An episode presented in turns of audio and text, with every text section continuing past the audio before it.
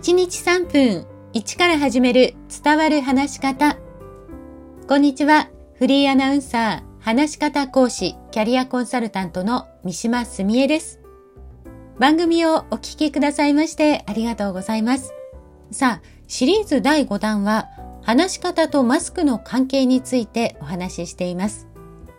前回は、マスクをしていると高音域がカットされて声がこもるというお話をしました。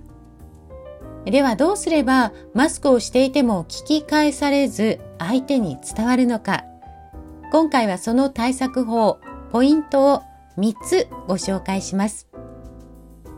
1つ目は相手の顔、目を見て話そうとすることです。これは実は自分の顔を上げて話すことにつながります。よくレジなどでも顔を下に向けたまま話している人もいますが、そうすると声が出にくくなるので伝わりづらくなるんです。なので自分の顔を上げて相手を見て話す。これを意識してください。続いて二つ目。普段よりやや高めの声を意識すること。そして三つ目が話し始めの言葉を大きめの声で言うことです。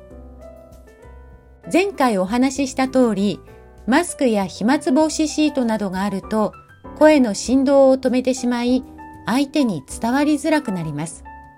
しかも、高い周波数のところから聞こえにくくなるんですけれども、例えば、作業、他行、家業、パ行などが入った言葉というのは聞き取りづらくなります。実はこれ、高齢になれば聞こえにくくなる音でもあるんです。それを補うためにも、やや高めの声と普段よりも大きめの声を意識すると聞こえやすくなります。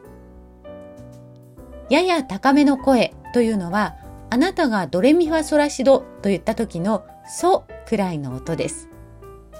口角を上げると声は自然に高くなり明るくなりますが、このソの音で発声トレーニングをするとより聞きやすい声になっていきます。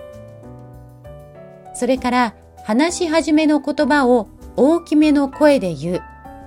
こうすると言葉がはっきりと聞こえてきますし、その後も自分で声が出しやすくなります。例えば、こんにちは。今日は暑いですね。という具合に、まあ、こんにちはの子、今日、あ、あたりをですね、はっきりと言うんですね。そうするととっても聞こえやすくなります。マスクをつけた会話、まずはあなたから相手に伝わる声で話してみませんか？今日も最後までお聞きくださいましてありがとうございます。